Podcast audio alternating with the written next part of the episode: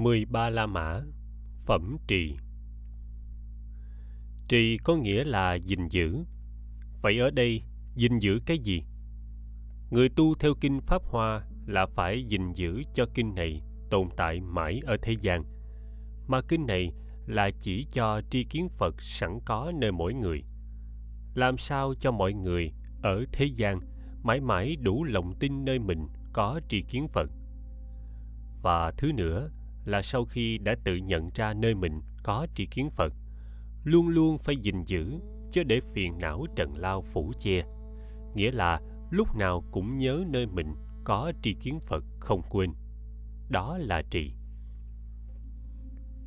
Chánh phần một Lúc bấy giờ, Ngài Dược Vương Đại Bồ Tát và Ngài Đại Nhạo Thuyết Bồ Tát Ma Ha Tát cùng chung với quyến thuộc, hai muôn vị Bồ Tát đều ở trước Phật, nói lời thệ rằng, Cuối mong Đức Thế Tôn chớ lo, Sau khi Phật diệt độ, Chúng con sẽ phụng trì độc tụng, nói kinh điển này. Đời ác sau Chúng sanh căn lành càng ít. Nhiều kẻ tăng thượng mạng, tham lợi dưỡng cúng dường, Thêm lớn căn chẳng lành, Xa lìa đạo giải thoát. Dầu khó có thể giáo hóa chúng con sẽ khởi sức nhẫn lớn đọc tụng kinh này. Thọ trì, giải nói, biên chép, dùng các món cúng dường cho đến chẳng tiếc thân mạng. Giảng. Bồ tát dược vương và bồ tát đại nhạo thuyết đứng lên thệ nguyện đem kinh pháp hoa truyền bá cho chúng sanh đời sau. Khi phật đã niết bàn, tuy chúng sanh đời sau căn lành ít nhiều kẻ tăng thượng mạng, tham lợi dưỡng cúng dường, tăng trưởng nhiều tật xấu ác, xa lìa đạo giải thoát, rất khó giáo hóa. Nhưng các ngài vẫn nguyện khởi sức nhẫn lớn để truyền bá kinh này. Dù có bị hại, cũng không tiếc thân mạng. Chánh văn hai. Lúc đó, trong chúng có 500 vị A-la-hán đã được thọ ký đồng bạch Phật rằng Thế Tôn, chúng con cũng tự thệ nguyện ở nơi cõi khác rộng nói kinh này. Lại có bậc học và vô học 8.000 người đã được thọ ký đồng từ chỗ ngồi đứng dậy, chắp tay hướng về phía Phật, nói lời thệ rằng Thế Tôn, chúng con cũng sẽ ở cõi khác rộng nói kinh này. Vì sao? Vì người trong nước ta bà, nhiều điều tệ ác, ôm lòng tăng thượng mạng. Công đức cạn mỏng, giận hờn, vua vậy tâm không chân thật. Giảng. Tới đây các vị a la hán và hàng hữu học vô học đã được thọ ký cũng phát nguyện.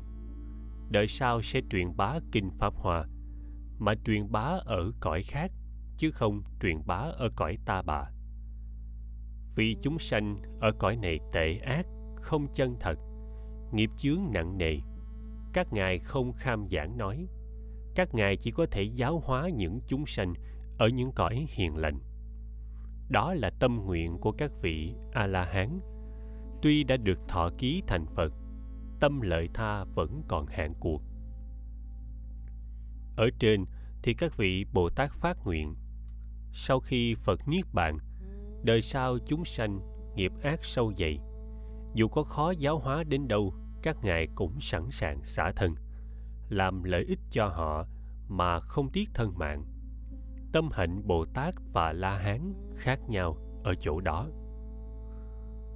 Chánh văn ba. Khi đó dì của phật là bà đại ái đạo tỳ kheo ni cùng chung với bậc học và vô học tỳ kheo ni, sáu nghìn người. Đồng từ chỗ ngồi đứng dậy, chắp tay chiêm ngưỡng dung nhan của Phật, mắt chẳng tạm rời. Bây giờ thế tôn bảo kiều đàm di, cớ chi có sắc buồn mà nhìn như lai? Tâm bà toan cho rằng tôi chẳng nói đến tên bà, để thọ ký thành vô thượng chánh đẳng chánh giác ư? Kiều đàm di tôi trước tổng nói tất cả thanh văn đều đã được thọ ký. Nay bà muốn biết thọ ký đó, đời tương lai sau bà sẽ ở trong pháp hội của sáu muôn tám nghìn ức đức phật, làm vị đại pháp sư và sáu nghìn vị học và vô học tỳ kheo ni đều làm pháp sư. Bà lần lần đủ đạo hạnh bồ tát như thế sẽ được thành phật, hiệu là nhất thiết chúng sanh hỷ kiến như lai ứng cúng, chánh biến tri, minh hạnh túc, thiện thệ, thế gian giải, vô thượng sĩ, điều ngự trượng phu, thiên nhân sư, phật thế tôn.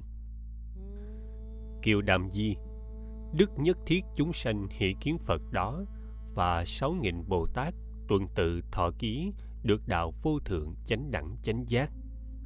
Bấy giờ, mẹ của la hầu la là bà gia thâu đà la tỳ kheo ni nghĩ rằng thế tôn ở nơi trong hội thọ ký riêng chẳng nói đến tên tôi.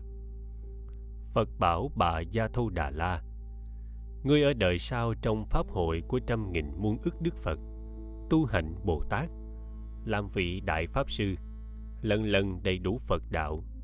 Ở trong cõi thiện quốc sẽ được thành phật, hiệu là cụ túc thiên vạn quan tướng như lai, ứng cúng, chánh biến tri, minh hạnh túc, thiện thệ thế gian giải, vô thượng sĩ, điều ngự trượng phu, thiên nhân sư, phật thế tôn. Phật sống lâu, vô lượng, vô số kiếp. Lúc đó bà đại ái đạo tỳ kheo ni và bà gia thâu đà la tỳ kheo ni cùng cả quyến thuộc đều rất vui mừng được việc chưa từng có. Liền ở trước phật mà nói kệ rằng, đấng thế tôn đạo sư làm an ổn trời người. Chúng con nghe thọ ký, lòng an vui đầy đủ. Các vị tỳ kheo ni nói kệ đó rồi, bạch phật rằng, thế tôn, chúng con cũng có thể ở cõi nước phương khác, rộng tuyên nói kinh này. Giảng, tới đây chúng ta thấy có điều dường như lạc đề. Là hai vị thuộc cấp lãnh đạo bên ni giới là tỳ kheo ni đại ái đạo và gia du đà la đứng dậy chắp tay chiêm ngưỡng dung nhan phật, im lặng không nói. Phật biết tâm trạng của hai bà mong được thọ ký, nên liền thọ ký cho hai bà và sáu ngàn tỳ kheo ni, hữu học và vô học sẽ được thành phật. Đây không phải là phẩm thọ ký, tại sao các bà mong được thọ ký? Ở trước chúng ta đã thấy phật tổng thọ ký rồi tuy không nói tên riêng từng người, nhưng trong đó đã có hai bà, đại ái đạo và gia du đà la là cấp lãnh đạo của ni giới. Chẳng lẽ ni giới lại vô phần, không được phật gọi tên người nào để thọ ký? Trong khi long nữ là súc sanh mới 8 tuổi mà được phật đề cập đến, điều này khiến người sau nghi ngờ. Để đánh tan mối nghi ngờ hai bà tạo điều kiện để phật gọi tên ít vị lớn thọ ký trước. Rồi sau mới thọ ký chung như phật đã thọ ký bên tăng. Chứ không phải các bà không biết là đã được thọ ký rồi. Khi đã được thọ ký, hai bà và các tỳ kheo ni khác cũng phát nguyện. Sau khi phật niết bàn, các bà cung rộng nói kinh pháp hoa ở các cõi khác. Chánh văn 4. Bây giờ, Đức Thế Tôn nhìn 80 muôn ức Na Do Tha vị Đại Bồ Tát. Các vị Bồ Tát đó đều là bậc bất thối chuyển, chuyển pháp luân bất thối, được các pháp tổng trì, liền từ chỗ ngồi đứng dậy, đến trước Phật, một lòng chấp tay mà nghĩ rằng nếu Đức Thế Tôn dạy bảo chúng ta nói kinh này, thời chúng ta sẽ như lời Phật dạy rộng tuyên nói pháp này các vị đó lại nghĩ nay đức phật yên lặng, chẳng thấy dạy bảo, chúng ta phải làm thế nào? Lúc đó các vị bồ tát kính thuận ý của phật và muốn tự thỏa mãn bản nguyện, bèn ở trước phật nói lớn tiếng mà phát lời thệ rằng, thế tôn, sau khi như lai diệt độ, chúng con đi giáp vòng qua lại khắp mười phương thế giới, hay khiến chúng sanh biên chép kinh này thọ trì, độc tụng, giải nói nghĩa đó, nghĩ nhớ chân chánh, đúng như pháp mà tu hành. Như thế đều là sức oai thần của phật. Quý mong đức thế tôn ở phương khác xa giữ gìn cho. Tức thời các vị bồ tát đều đồng tiếng mà nói kệ rằng, năm cuối mong phật chớ lo, sau khi phật diệt độ, trong đời ác ghê sợ chúng con sẽ rộng nói. Có những người vô trí, lời ác mắng rủa thảy và dao gậy đánh đập, chúng con đều phải nhẫn. Tỳ kheo trong đời ác, trí tà lòng vua vậy. Chưa được nói đã được, lòng ngã mạng dãy đầy. Hoặc người mặc áo nạp, lặng lẽ ở chỗ vắng, tự nói tu chân đạo, khinh rẻ trong nhân gian vì ham ưa danh lợi. Nói pháp cho bạch y, được người đời cung kính như lục thông la hán. Người đó ôm lòng ác, thường nghĩ việc thế tục, giả danh a luyện nhã, ưa nói lỗi chúng con. Mà nói như thế này, các bọn tỳ kheo này vì lòng tham lợi dưỡng nói luận nghĩa ngoại đạo, tự làm kinh điển đó, dối lầm người trong đời. Vì muốn cầu danh tiếng mà giải nói kinh đó. Thường ở trong đại chúng, vì muốn phá chúng con, đến quốc vương quan lớn, bà la môn cư sĩ, và chúng tỳ kheo khác chê bai nói xấu con, đó là người tà kiến nói luận nghĩa ngoại đạo. Chúng con vì kính phật, đều nhẫn các ác đó. Bị người đó khinh rằng, các người đều là phật, lời khinh mạng dường ấy đều sẽ nhẫn thọ đó.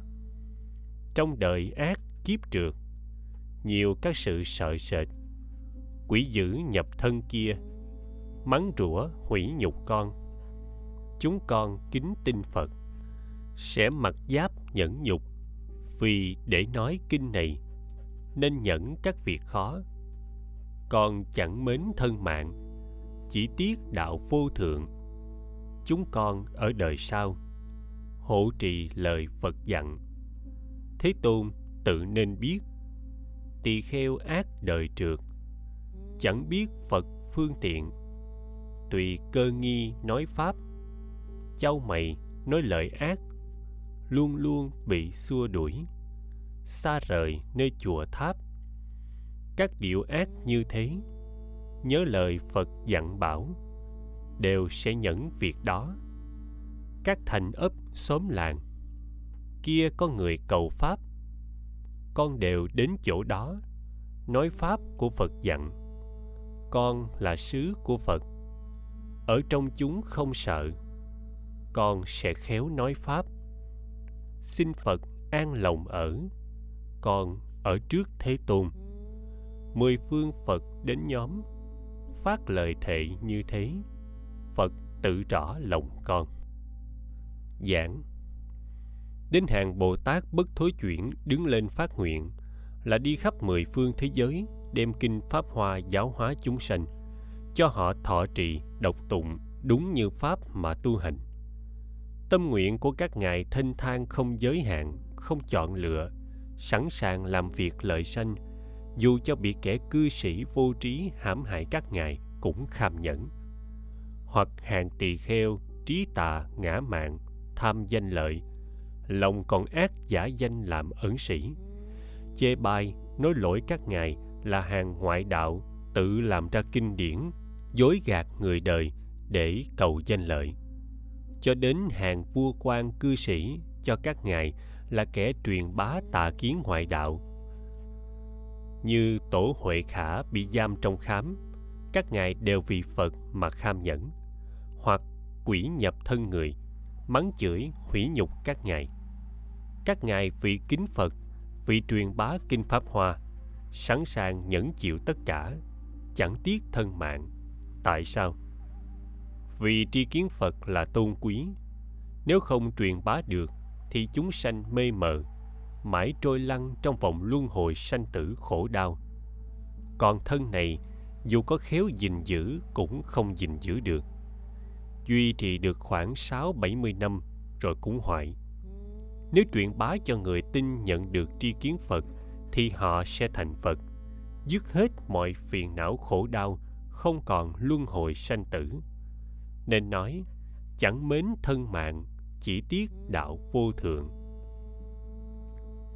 Tại sao ở đây Phật không chỉ định cho đệ tử đi giáo hóa nơi này nơi kia, mà để cho các ngài từ Bồ Tát bậc thượng đến hàng Bồ Tát mới phát tâm, rồi thanh văn, la hán, cho đến hàng hữu học, vô học, tự đứng lên phát nguyện. Vì chuyện hoàng hóa làm lợi ích cho chúng sanh là trách nhiệm của người thực hành hạnh Bồ Tát. Nếu chỉ định thì có tính cách cưỡng bách bắt buộc, không thích hợp với căn cơ của người tự giác. Vì vậy mà hàng đệ tử Phật thể theo ý Phật đứng lên phát nguyện đúng với khả năng trình độ của mình tra làm lợi ích cho chúng sanh